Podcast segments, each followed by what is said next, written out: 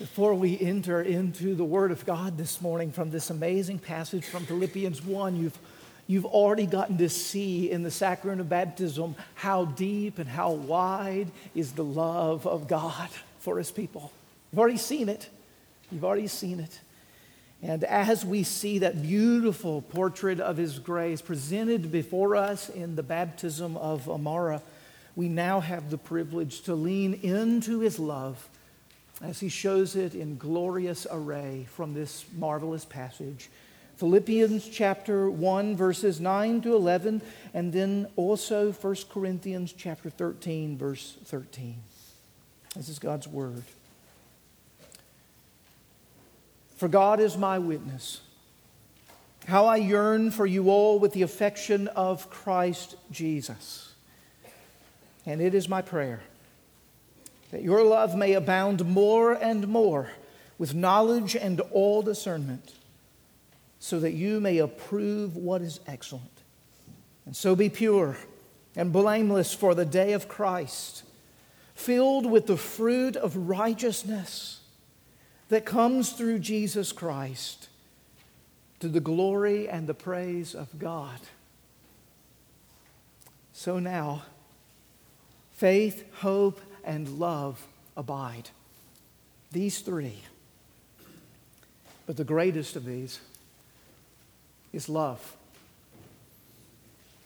The grass withers and the flower fades, but the word of our God will stand forever.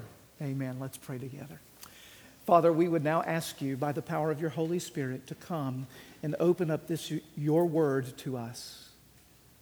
And in opening up this, your word to us, we would ask that you would transform our lives by the power of the gospel, that you would show us your love. And your love would change everything about who we are, the direction of our lives and ultimately what it is that we become. So come now and move among us. We ask it in Jesus' name. Amen. Well, if you canvass the Apostle Paul's letters, you will find him preaching and teaching. You will find him writing. And as you see here in Philippians 1, you will find him praying toward the growth of God's people in grace. It's a leading priority that you find in all of the writings of the Apostle Paul. He wants to see God's people growing up and maturing in grace. It's a work that gave him great joy as he saw hearts and lives transformed before him through the ministry of the Word and then it was also a ministry that caused him great heartache as he saw many not progress as they ought and many veer away and even fall away from the faith. On the front of your bulletin, you'll find that little phrase, till Christ is formed in you. That's a quote from Galatians chapter 4, an oft mentioned quote in this subject of growing in grace, of sanctification, of becoming more like Christ, what is sometimes called the process of Christian formation, this particular verse is often used till Christ is formed in you. Now, it's just a portion of Galatians chapter 4, verse 19. The earlier part says, My little children, whom I'm again in the anguish of childbirth until Christ is formed in you. Now, the reason I want to note that is Paul's actually very concerned about the church at Galatia as he writes those words in Galatians 4 because they veered off into false teaching. He's seen some make shipwreck of their faith, and he now is saying, I'm anguishing again to bring forth, as it were, new birth in you until I see Christ formed in you. He's under spiritual travail He's a man who's experiencing the pain and the heartache of seeing and laboring for the spiritual growth of those in whom he is shepherding those in whom he loves. It's the same kind of thing that we hear from the Apostle Paul in Colossians chapter 1, verses 28. He says, Him we proclaim, warning everyone and teaching everyone with all wisdom. Why do I warn? Why do I teach? Why do I do this? That we may present everyone mature or complete in Christ. And then notice the next verse. For this I toil, struggling with all of his energy that he powerfully works within me. You see, this was the Apostle Paul's heart cry. That we would be a people who are formed in Christ, that we would be a people who would mature in Christ, that one day he might present us complete in Christ. That's what he wants to see. He's got his eyes set on that aim, upon that objective. That's the horizon of discipleship for the Apostle Paul. And I want you here at Cornerstone to know that it's the horizon of your elders for you. We enter into the language of the Apostle Paul till Christ be formed at you, that you might be presented complete in Christ on the day of his return. That's why we labor, that's why we shepherd, that's why we teach. All the platforms of our ministry are submitted to that ultimate aim and to that purpose. We want to see, Ephesians chapter 4, verse 15, every single one of us grow up in every way into Christ, who is the head. This is why eight months ago, the elders pulled together what we called an educational task force. It was made up of men and women within this congregation who are showing and displaying the evidences of maturity and wisdom. It was made up of elders and deacons who were called to shepherd and care for this local congregation. This group asking the question how is a mature Christian formed? How does that happen? How does that take place? Now you might be thinking, well, it's probably a question you should have asked six years ago when you started Cornerstone Presbyterian Church. Well, it was a question that we asked six years ago. It's actually a question we ask every week when we form a worship service. It's a question we ask every time we start a Sunday school class. It's a question every time we launch a Bible study. It's a question every time we orient and organize a fellowship gathering or launch a mission initiative. That question's on the forefront of our minds. Will this work to form us into the maturity of who it is that we are called in Christ. Will God use this platform, this means, to achieve that end? But there's an appropriate time for us to stop and pause and ask that at a macro level again, to be continually renewed and afresh. The Lord's grown us by several hundred people. The, Lord has brought in a variety of different types of people from all ages and stages, from all varying levels of Christian maturity. We have people coming to know Christ. We have people who are early in their Christian life who are growing. We have people who have walked with Christ for 40 and 50 years. How do you continue at the varying levels and the complexity of a local congregation to be sure that you're creating platforms of ministry that serve for the purposes of making all of God's people complete in Christ? How is a mature Christian formed? Now, maybe as I ask that question, you, your answer is real simple. well, God must do it. It's a great answer. It's an absolutely true answer. It's one that I can assure you we rest in and find incredible comfort and encouragement in that only God is the one who can bring to completion that which he has begun. Philippians chapter 2. Only God can do that. We can't do that through the machinations of men. But the farmer doesn't look out at his field and say, well, only God can bring the harvest. So I'm going to sit on the front porch and I'm going to enjoy a big long glass of sweet tea and rock in my rocking chair and watch the harvest come in. If he does, he's a fool.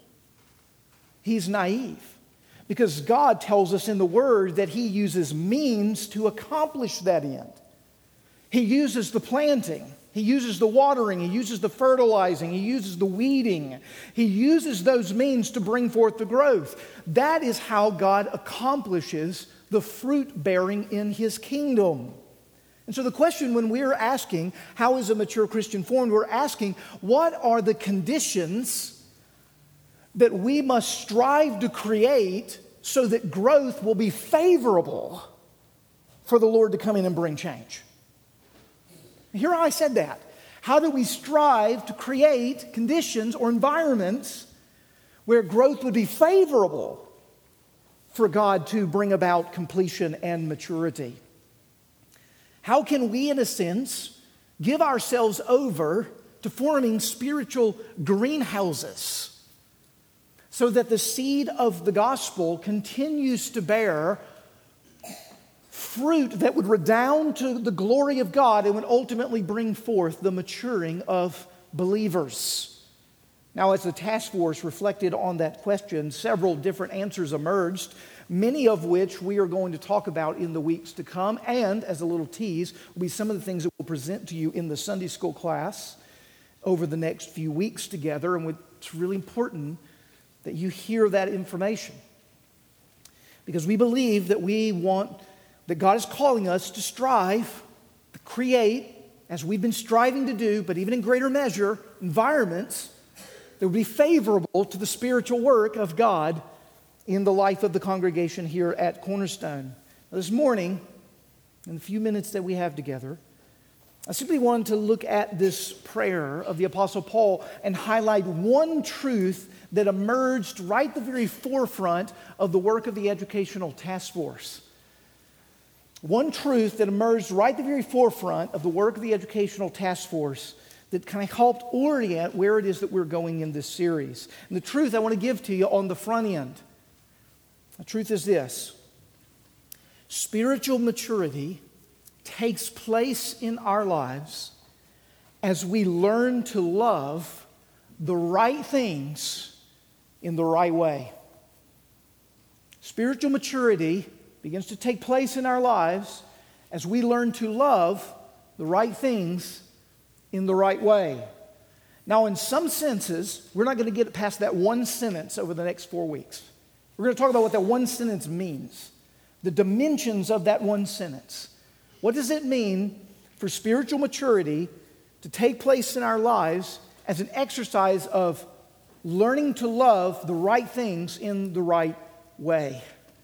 Because I'm going to assume may not have been the way that you would have instinctively answered that question. But I'm praying that it'll be the way that you would answer the question in the future and the way that we as a congregation might. And so today, from Philippians chapter 1, I want to look at just one point with you. I know, one point with you. Now, I know you would be under the assumption that would be brief and you're probably correct. We'll see.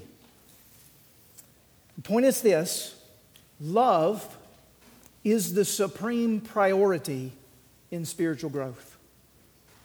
Love is the supreme priority in spiritual growth. Now, we've already read already in the course of our service, we've read the words from Matthew chapter 22 where Jesus says, that the, the whole of the commandment is summed up in these two love the Lord your God with all your heart, soul, mind, and strength, and your neighbor as yourself. And what you may not have paid attention to is the little tagline that he put at the end All of the law and the prophets depend on this. All of it. Everything. Everything that God has ever said to you lands right there. That's what he's saying. He's summarizing the entirety of what it is that we are called to and to be about, all of the prophets and the law, they hang, they depend, they rest on that. That's why I'm saying to you today that the love is the supreme priority in spiritual growth. Now, if you look at Philippians chapter 1, I think you'll see something surprising. Notice what the Apostle Paul says. He says, It is my prayer that your love may abound more and more with knowledge and discernment. Paul doesn't say I pray that your knowledge and wisdom abound more and more with love. Somebody says. He says, I pray that your love may abound more and more with knowledge and wisdom. Now, what he's trying to say is, love is what I'm after.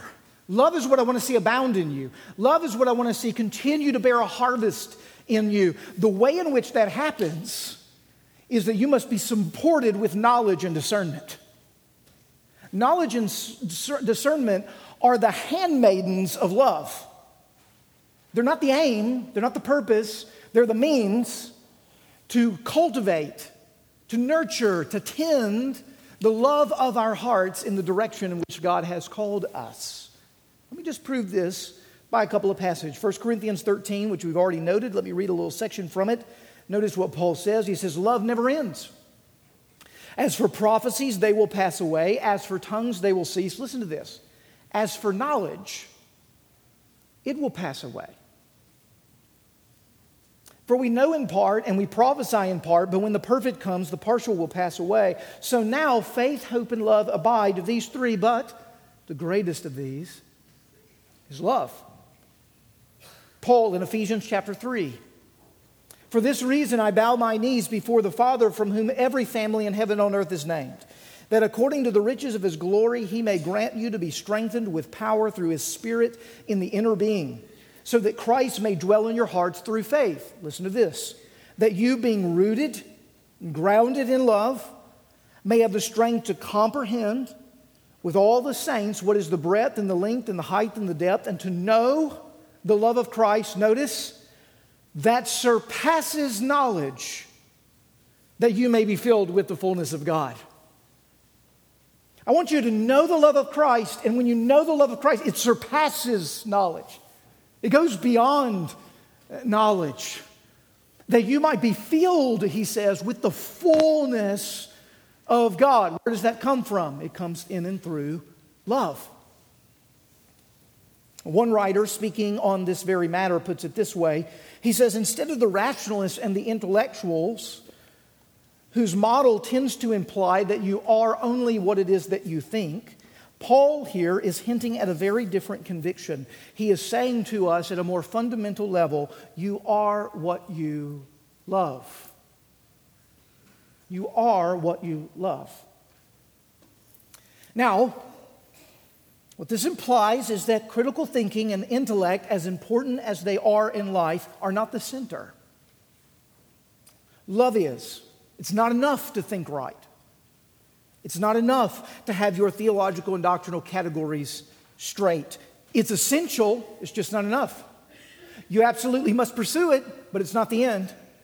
Paul is saying, rather, knowledge and discernment serve the highest, higher purpose highest purpose of love. Now, in saying that, Paul is not downplaying the importance of the intellect or thinking. He is instead identifying the role of thought and the limits of thought.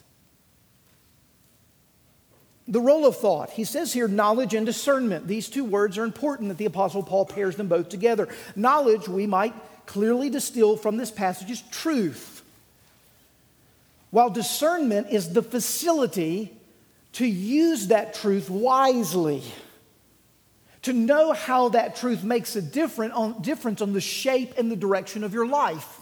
That's what discernment is. We've all known smart people who really didn't know how to live very well, right? It's a difference between knowledge and understanding and wisdom. He says, I want you to have knowledge with discernment, with all discernment. It's the language that he used. I want you to know the truth so well that it conducts your life in such a manner as begets more and more love in your heart. But he also wants us to know the limits of this knowledge. Let me just appeal to your experience. Do you ever experience a gap between what you know and what you do? Have you ever found that knowledge doesn't immediately change your behavior? had an impact upon changing your life?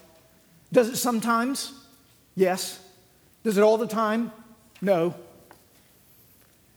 I sometimes joke how renewed and inspired we feel on Sunday morning immediately following the service, and we are ready to have our lives completely changed forever. And then Monday comes.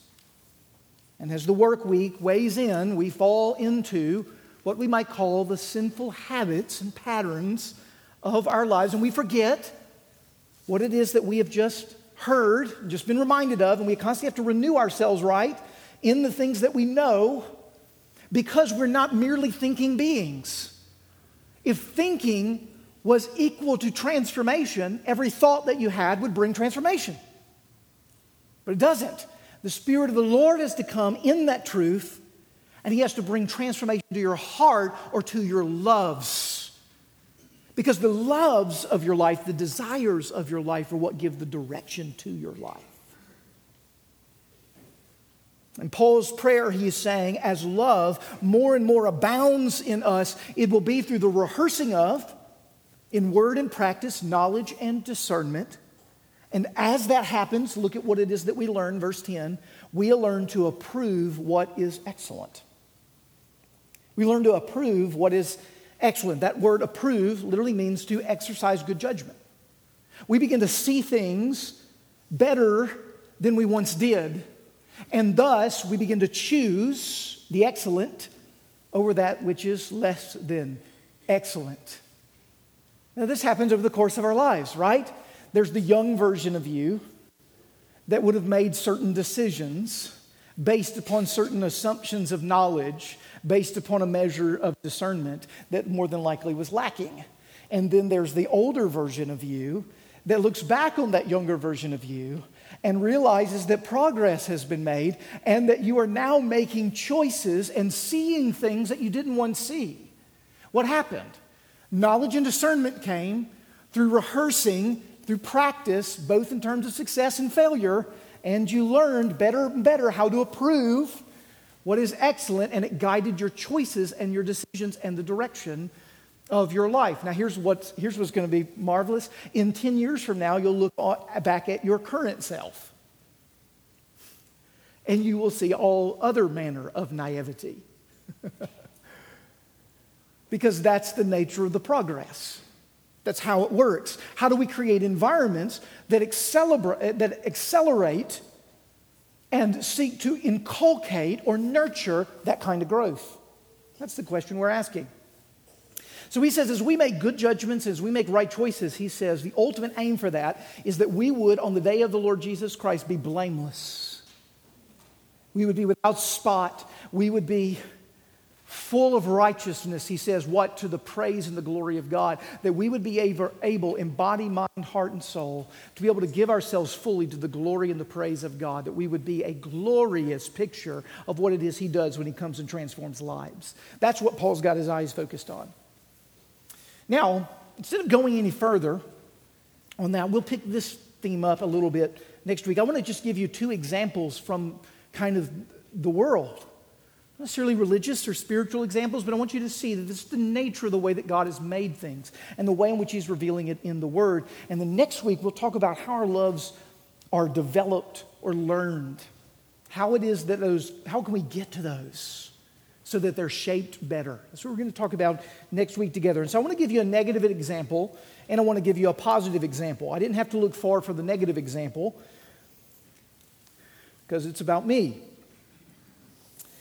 I was telling a few of our officer trainees on Wednesday night as we're working through this wonderful book by Francis Schaeffer, True Spirituality, happened to just be reminded of a moment in my youth at the age of 16, driving from Mississippi out west to Colorado to go skiing for the very first time at Copper Mountain. Some of you will have been to Copper Mountain. You have a picture of what it is that I'm talking about. Now, I had a great desire, i.e., love, to learn skiing, but I'd never done it. So I lacked knowledge and discernment with regards to this desire. But I didn't let that stop me. We got there on that first day, and as they typically recommend to those who have never skied before, there's this thing called ski school. I wasn't going to waste my time in ski school.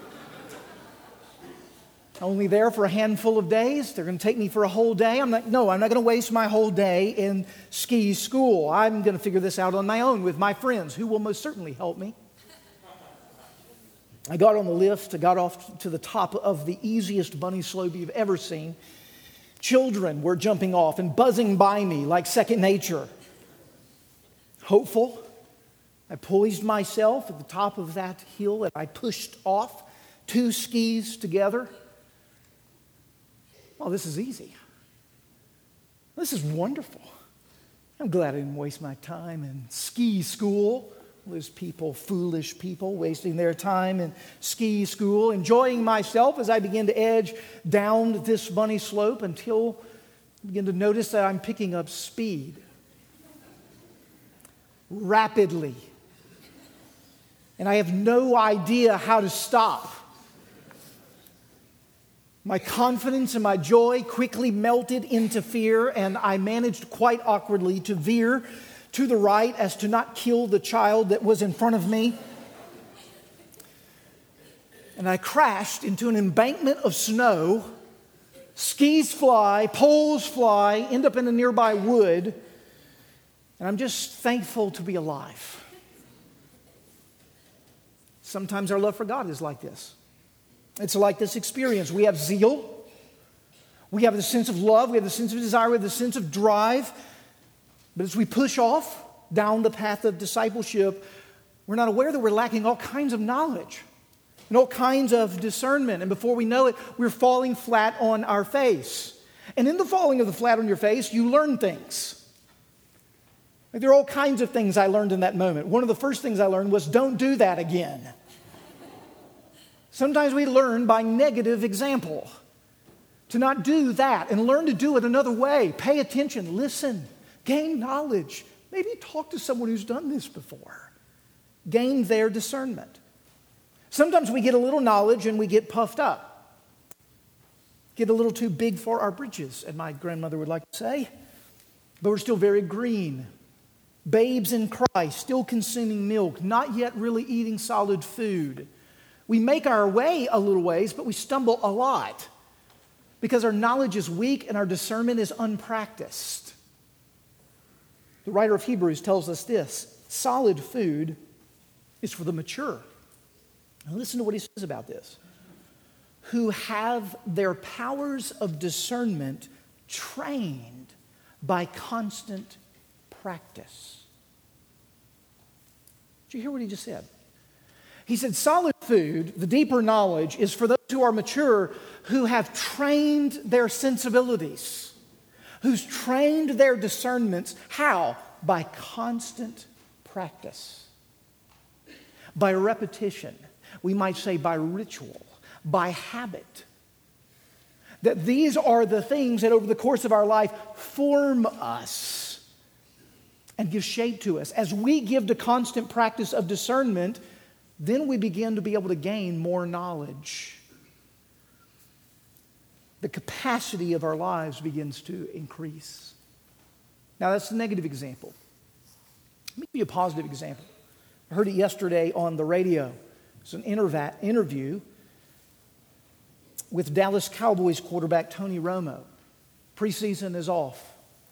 And so now we're beginning to hear from our football players a little bit more. The interview centered around Tony Romo's work ethic and how is it that he gets ready for the game. I want you to hear how he gets ready for the game. And I want you to hear about what drives him to get ready for the game. He says, It's love for the game of football that has made me a lifelong student of the game. His love, abounding more and more, has driven him to gain more knowledge, to gain more discernment, and as he's gained more knowledge and discernment, he's increasing his love and he's increasing his facility, his ability in the thing that he loves. Now, notice how he does this. I prepare, as many quarterbacks do, reading over the playbook, listening to coaches, watching hours and hours of film knowledge. During practice, I walk through countless numbers of repetitions, learning from my mistakes from the week before and getting ready for what's coming my way this week discernment, practicing by constant repetition. By the time I step on the field for game day, I'm ready to spot the defensive schemes, to make good decisions by what it is that they're putting before me, and put my team in the best possible place to win. Now, he is absolutely describing Paul's instruction in Philippians 1 9 through 10 in the worldly context by acknowledging that his love for something gives him a desire to know it better his practice in the knowledge grows discernment, which gives him the wisdom as he gets under center to look out and approve what is excellent, to know the scheme, to know how they're going after him, and to play to their weaknesses and know how to put his team in the best possible position to win. Now, in that form, Romo is simply communicating to us what is the routine or the rhythm or the pattern that must be in our own spiritual lives to continue to cultivate a love for Christ and a willingness to pursue Him until we are made entirely like Him. That's the pattern. That's the supreme priority. This love and this pattern begins the process by which the Spirit forms us and shapes us into the people that we become. In that interview, Romo noted that as new quarterbacks come in, and as he has had several who've worked alongside him there with the Dallas Cowboys, they come in and they just see a cover three in terms of the defensive scheme. But I know there are multiple cover threes. And I know how this particular team runs the cover three. And I know which player is going to make what shift on that cover three. And they, not yet having the knowledge or the practice of discernment, can't approve, can't see, and thus can't react to what it is that's taking place on the field. When you're sitting with your Bible, and you're reading, and you're praying, and you're in worship, and you're in fellowship, and you're working through the means of grace, you know what you're doing? You're reading the playbook, you're watching film, you're listening to the coaches, you're going through the reps. So that when you hit the sidewalk, when you walk in the door at home, when you walk in the door at work, when you engage with the challenges that are in front of you, you can see them for what they are. You can make good judgments, make good decisions that ultimately give the direction of your life unto the praise and the glory of Christ. That's what we're seeking here at Cornerstone. Because Tony Romo's days in football are going to end. It's not the ultimate prize. And even if it was the ultimate prize, it won't satisfy in the way the ultimate prize of Christ will. Don't settle for temporal aims letting them substitute for eternal glory.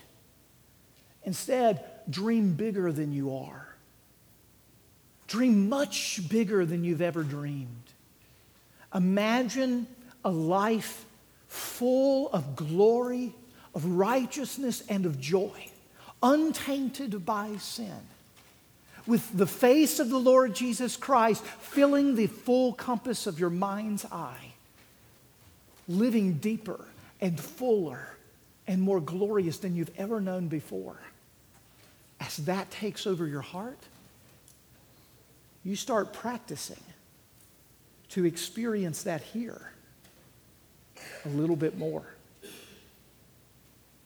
Let's pray to that end. Father in heaven, as you renew us in the word of your grace, we ask that you would indeed give shape and form to our loves and that you might use the means of knowledge and discernment to grow us up, that we might approve what is excellent, be blameless, filled with righteousness, ready for the day of Christ to the praise of his glorious grace.